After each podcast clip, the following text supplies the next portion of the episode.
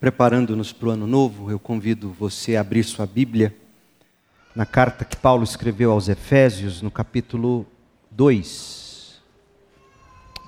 O que nós celebramos no Natal é a nossa esperança para o ano novo. Aquilo que celebramos no Natal, domingo passado, é o, é o fundamento da nossa esperança para o ano novo. Portanto, não estranhe o tema Natal na mensagem de Ano Novo. O que nós estamos fazendo nesta mensagem, nas mensagens anteriores desta série de mensagens, o que nós estamos fazendo é buscando obedecer à voz de comando do apóstolo Paulo. Aqui mesmo, em Efésios capítulo 2, no versículo 11. Veja aí na sua Bíblia. Efésios 2, 11. Não esqueçam, lembrem-se de que vocês, gentios, eram chamados de incircuncidados pelos judeus que se orgulhavam da circuncisão, embora ela fosse apenas um ritual exterior e humano, naquele tempo vocês viviam afastados de Cristo, não tinham os privilégios do povo de Israel e não conheciam as promessas da aliança. Paulo está dizendo no verso 11: não esqueçam, lembrem-se de que naquele tempo, de que houve um tempo em que vocês viviam no mundo sem Deus e sem esperança. Lembrem-se disso, nunca se esqueçam disso. Uma vez que, que nós esquecemos a nossa necessidade de um Salvador, nós não valorizamos o Salvador. Há um lema entre os mestres e doutores das universidades americanas que é o seguinte: publique ou pereça. Publique ou pereça. Jamais se esqueça, entretanto, de que o lema da igreja cristã é ame ou pereça. Amar é essencial. Porque se eu não amo Jesus como meu Salvador, é sinal de que eu não o tenho como Salvador.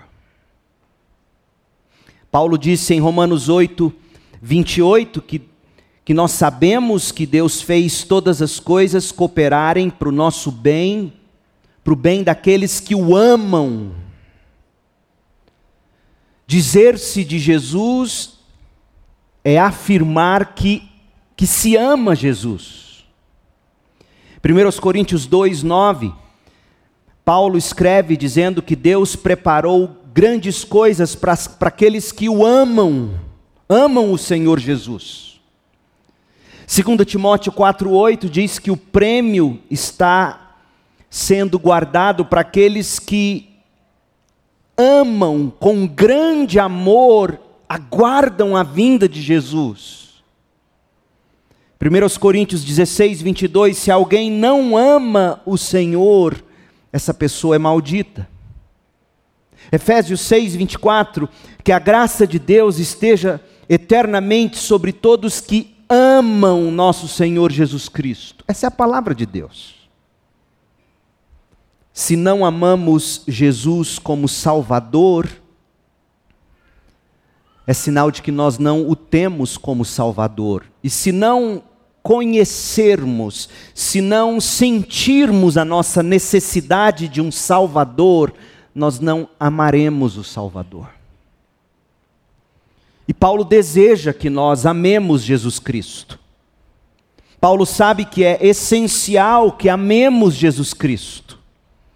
E eu também desejo que você ame Jesus Cristo neste ano novo alguns de vocês talvez pela primeira vez. Portanto, o apóstolo escreveu Efésios 2, de 1 a 3, e, e eu já preguei as três razões que esse texto nos apresenta para a necessidade que nós temos de um Salvador. E no verso 11, no verso 12 desse mesmo capítulo, Paulo diz: Não se esqueçam disso, lembrem-se disso. E por que nós precisamos de um Salvador? Razão número 1, Efésios 2, verso 1. Nós precisamos de um Salvador por causa da nossa condição espiritual, a morte no pecado. Razão número 2, Efésios 2, 2. Nós precisamos de um Salvador por causa do nosso estado natural, cativos de Satanás, cegos por Satanás. Razão número 3, Efésios 2, 3. Nós precisamos de um Salvador ainda por causa do nosso estado natural, a nossa condenação ao inferno. Então, gente, veja: mortos no pecado cativos de um poder maligno e filhos da ira de Deus. Essa é a nossa tríplice necessidade de um Salvador.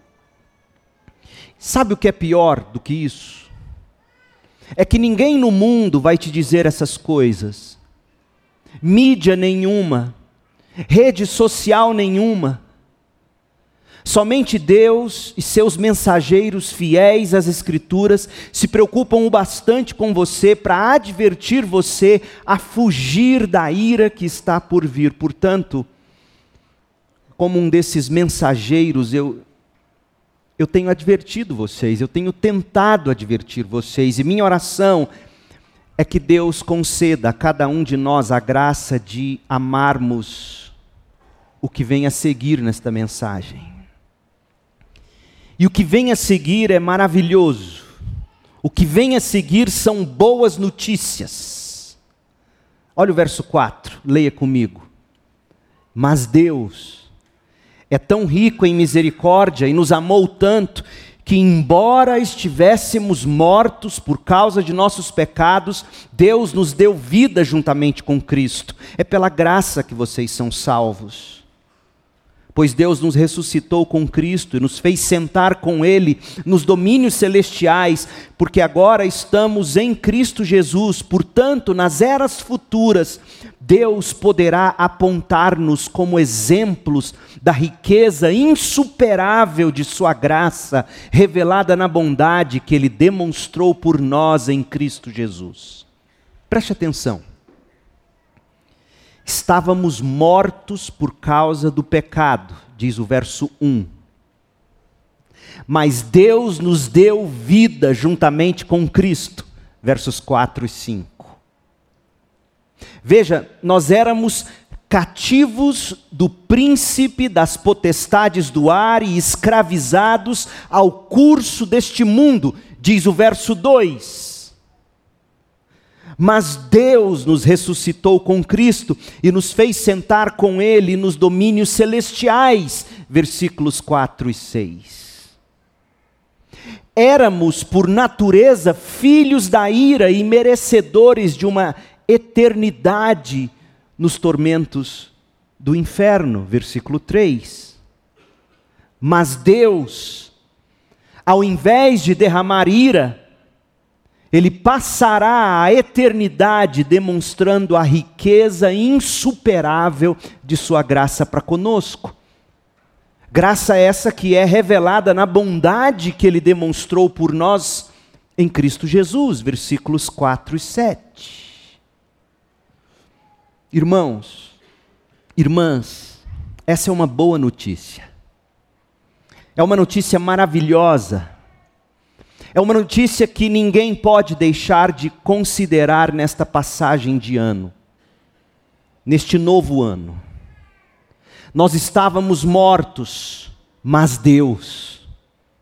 Nós éramos cativos, mas Deus.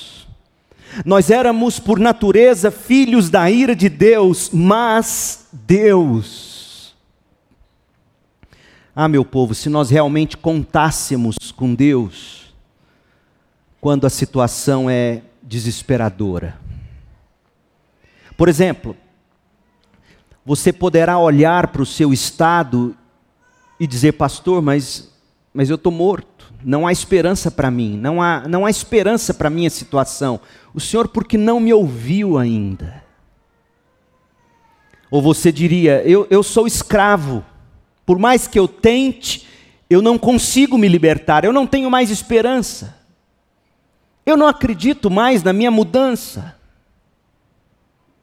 Ou você diria, eu estou completamente perdido, pastor. Eu estou condenado. Não há esperança para mim. Eu não sinto que haja esperança. Bem, até aqui você terá repetido em suas próprias palavras Efésios 2, de 1 a 3. Mas se você continuar lendo o texto, Efésios 2, de 4 a 7, você chega às seguintes palavras: Mais Deus uma vez, mais Deus duas vezes, mais Deus três vezes, sim, morto, sim, cativo, sim, condenado, mais Deus, três vezes mais Deus. O contraste dos versos 4 a 7 com os versos de 1 a 3 revelam o poder de Deus. O poder de Deus para ressuscitar mortos no pecado, o poder de Deus para libertar cativos do pecado, o poder de Deus para te dar uma, uma nova vida, ficha limpa, sem condenação. Responda a seguinte pergunta para mim. Uma das maiores verdades do Natal Será que não é a palavra do anjo a Maria? Leia comigo Lucas 1, 26, o anúncio do nascimento de Jesus. Lucas 1, 26 em diante, o texto diz: No sexto mês da gestação de Isabel, Deus enviou o anjo Gabriel a Nazaré, uma cidade da Galiléia, a uma virgem de nome Maria ela estava prometida em casamento a um homem chamado José, descendente do rei Davi. Gabriel apareceu a essa virgem e disse a ela: Alegre-se, mulher favorecida, o Senhor está com você.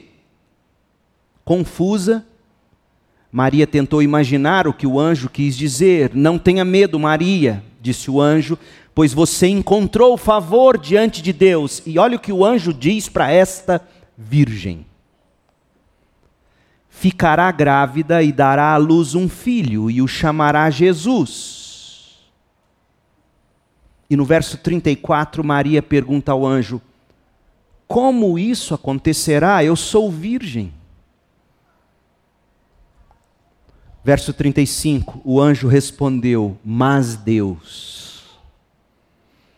o anjo respondeu: O Espírito Santo virá sobre você e o poder do Altíssimo a cobrirá com sua sombra. Portanto, o bebê que vai nascer será santo e será chamado Filho de Deus. Verso 37: Pois nada é impossível para Deus, mas Deus. Como poderei ter um filho? Disse Maria. Eu não tenho marido ainda. Sou virgem. Isso mesmo, responde o anjo. Isso mesmo, Maria, você não poderia. Só que você, Maria, terá de aprender a lição mais importante do universo. Jamais deixe de considerar a realidade de Deus. Sim, uma virgem não pode gerar um bebê, mas Deus pode gerar um bebê no ventre de uma virgem. Ah, se você soubesse contar com Deus de verdade. Ah, se você souber contar com Deus de verdade. Ah, se neste ano novo você realmente comece a contar com Deus. Que maravilha seria a sua vida. Portanto, Agora, considere comigo o que a palavra de Deus diz a respeito daqueles que confiam em Deus.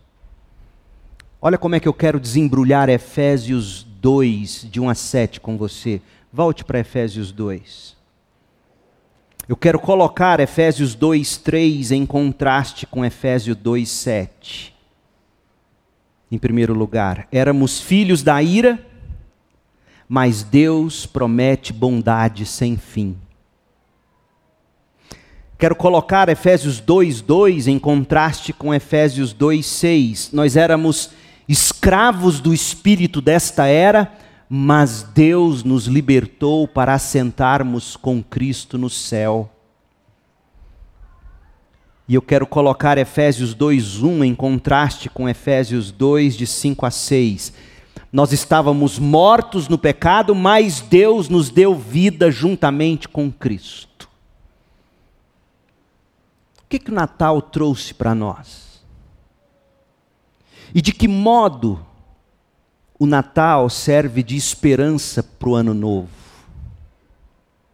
O Natal trouxe para nós bondade no lugar da ira, liberdade em vez de escravidão, vida no lugar de morte.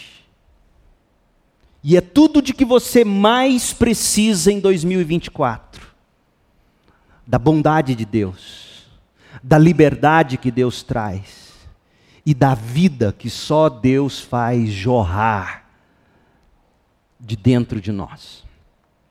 Bondade no lugar da ira. Observe o que Deus troca pela ira, o que Deus entrega a nós no lugar da ira. Em Efésios 2:3, no final do versículo nós lemos assim: "Éramos por natureza merecedores da ira como o resto da humanidade."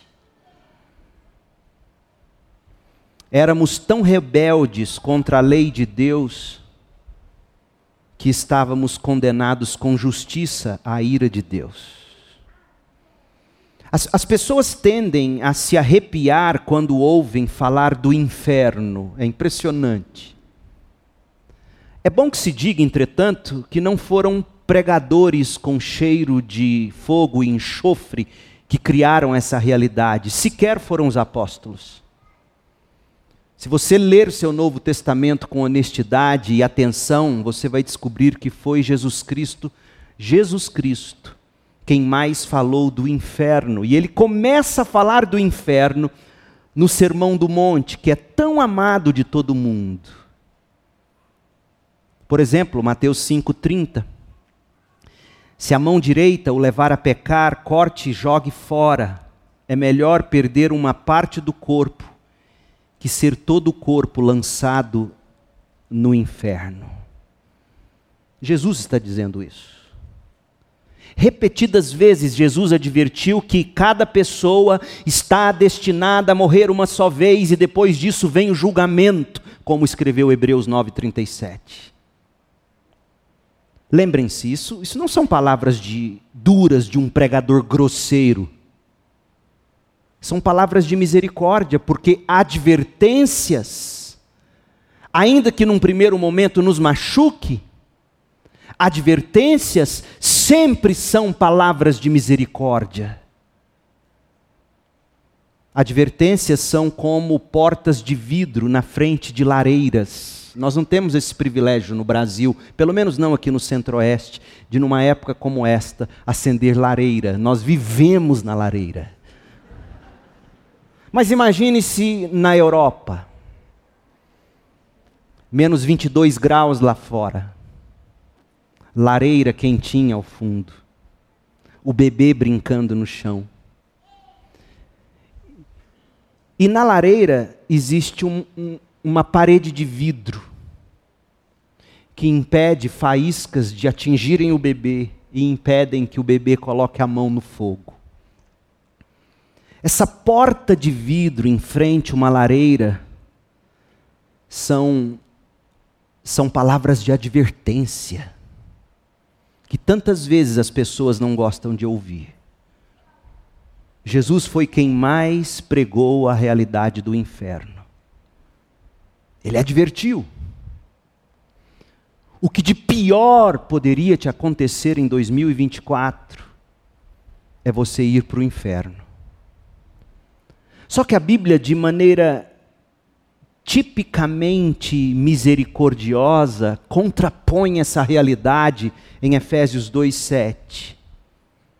Para aqueles que confiam em Cristo, Deus se, se compromete com o seguinte propósito, Efésios 2,7: Nas eras futuras, Deus poderá apontar-nos como exemplo da riqueza insuperável de Sua graça, revelada na bondade que Ele demonstrou por nós em Jesus Cristo. Ou seja, em vez de no futuro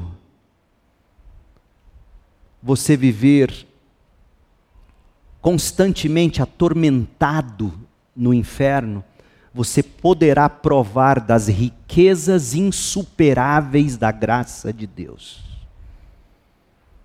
se você estiver em Cristo pela fé. Mas Deus. Observe como Paulo empilhou as palavras, causando a impressão profunda e duradoura da graça de Deus no nosso coração. O, o, o propósito estabelecido por Deus é ser gracioso com aqueles que estão em Cristo Jesus. E para a gente não perder a doçura, a gentileza, a alegria, a maravilha da palavra graça, o apóstolo acrescentou as palavras finais do versículo 7 de Efésios 2:7. Graça revelada na bondade que ele demonstrou por nós em Cristo Jesus. Agora pergunte a si mesmo: se houvesse uma pessoa em todo o universo cujos benefícios você pudesse escolher, quem seria? Não seria Deus? Teria que ser Deus. Pense, você pode até ser capaz de pensar em mil coisas que seriam bondade para você, mas em algum momento a sua imaginação acabaria. Só que a imaginação de Deus jamais se esgota. Para deixar isso claro, Paulo usou o substantivo riqueza insuperável de sua graça, Efésios 2:7. O propósito de Deus, ouça, o propósito de Deus é gastar conosco, Efésios 2:7, a riqueza insuperável de sua graça, revelada na bondade que ele demonstrou por nós em Cristo Jesus. Portanto, para ajudar a nossa imaginação, que é tão vacilante, o apóstolo fez o seguinte: ele pegou o substantivo riqueza e juntou a ele o adjetivo insuperável, supremo, incomparável. Riqueza inesgotável, riqueza insuperável, riqueza suprema. Quão rico é Deus, gente?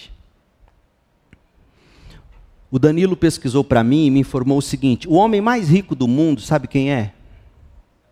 Elon Musk. Fortuna estimada em mais de 270 bilhões de dólares. Imagine o seguinte: você recebe uma carta pelo correio, escrita pelo próprio punho de Elon Musk com firma reconhecida no cartório americano e tudo mais, dizendo que Elon Musk fez um juramento pelo sangue do seu filho, seu filho mais velho, dos dez filhos que ele tem. Elon Musk jurou pelo sangue do filho dele gastar todas as riquezas que ele tem, de forma a demonstrar para você tanta bondade quanto for possível pelo resto da sua vida. Você ficaria feliz com essa carta? Pensa bem, 270 bilhões de dólares ao seu dispor. Agora, a riqueza de Elon Musk se compara à de Deus como um, um grão de areia aos desertos de todo o mundo. Mas isso não é tudo. Musk só conseguiria demonstrar bondade a você por alguns anos 10 anos, 30, 40. talvez 50, hoje ele tem 52 anos, depois ele morreria, ou você morreria. Acabaria os benefícios de Elon Musk para você. Só que veja bem, o que Paulo disse que Deus pretende fazer por você, Efésios 2:7, nas eras futuras, Deus poderá apontar-nos como exemplos da riqueza insuperável de Sua graça, revelada na bondade que Ele derramou por nós em Cristo Jesus. Meu povo, quanto tempo durará as eras futuras de que Paulo fala aqui? Quanto tempo dura uma era apenas?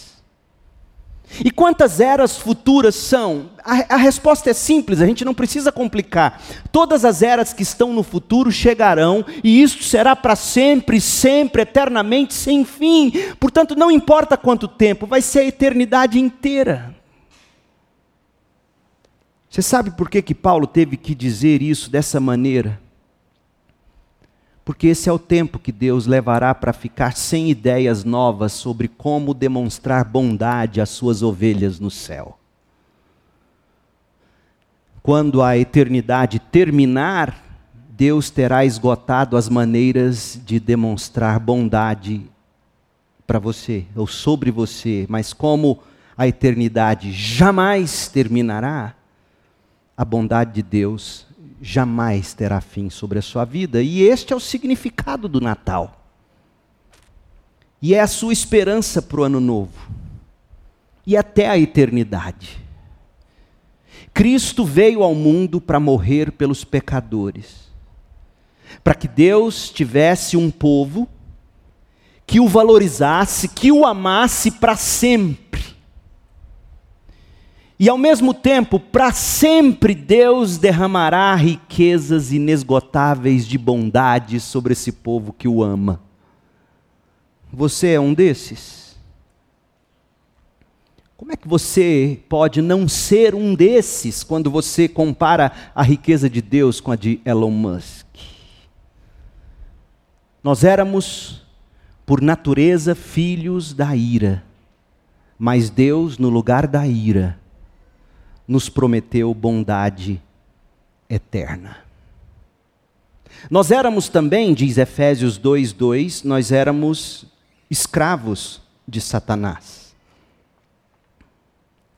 Mas Deus nos ressuscitou, diz o verso 6, com Cristo e nos fez sentar com Ele nos domínios celestiais, porque agora estamos em Cristo Jesus. O que, que isso significa, gente? Ser alguém que está aqui na terra, doido para conferir o resultado da mega da virada, né? Achando que a solução de todos os problemas é ganhar uma bolada dessa. Achando que a vida será outra se de fato você ganhar uma bolada dessa. O que, que significa ser alguém que Cristo ressuscitou ou Deus ressuscitou com Cristo e fez essa pessoa sentar com Ele nos domínios celestiais, porque agora nós estamos em Cristo Jesus. Imagine você, nunca saiu de Goiânia. Aí um dia você ganha de presente uma viagem para a Europa. E você vai para a Europa. E você passa 30 dias na Europa.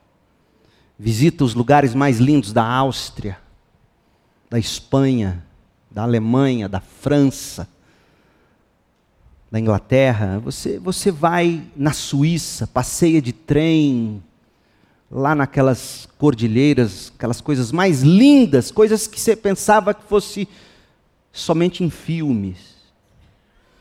E aí você volta para o Brasil. E aí você aterrissa no Santa Genoveva. E olha para o cerradão seco. Aí está todo mundo te esperando na porta do aeroporto, na saída ali do desembarque. E aí você não consegue, você não resiste diz: Quer saber de uma coisa? Eu deixei meu coração na Europa. O que, que você quer dizer com isso? Quer dizer que você continuará vivendo no Brasil, porque aqui é seu lugar, aqui é sua pátria, aqui é seu ganha-pão. Mas o seu coração foi fisgado pela Europa. Aí de repente você volta até falando com sotaque, porque você não quer falar mais igual goiano, você começa a falar parecendo um, um espanhol, porque você quer ter a linguagem da Europa, não do Brasil. Você quer comer como eles, quer vestir como eles, só que não dá para usar aqueles cachecol, aquele sobretudo. Tem goiano que chove e põe aquilo, mas. Hum, você entende o que eu quero dizer? Você é fisgado por um paraíso. E seu coração agora não é mais daqui, apesar de você viver aqui. Como Paulo diz em Colossenses 3:3, vocês morreram para esta vida e agora a sua verdadeira vida está escondida com Cristo em Deus. Cristo te liberta. Cristo te dá uma nova cidadania, Filipenses 3:20 e você passa a viver aguardando ansiosamente a volta do Salvador, o Senhor Jesus Cristo, quando ele definitivamente estabelecerá seu reino eterno nesta terra. Você foi libertado desta vida, vive nesta vida, mas seu coração está fisgado no céu. Foi isso que Deus fez conosco.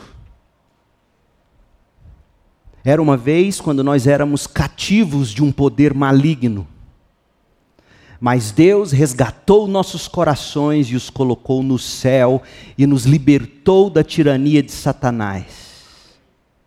Mas Deus nos deu um novo amor, a glória de Cristo. E a última coisa, vida no lugar da morte. De acordo com Efésios 2:1, nós estávamos mortos em delitos, em transgressões, mortos em pecados. Nós éramos espiritualmente impotentes, a corrupção do pecado era tão profunda que não tínhamos a menor inclinação espiritual, nenhum apetite para Deus, nenhuma disposição para obedecer à lei de Deus. Por isso que a Bíblia diz que nós estávamos mortos. Estávamos sim vivos para o pecado, mas mortos para Deus.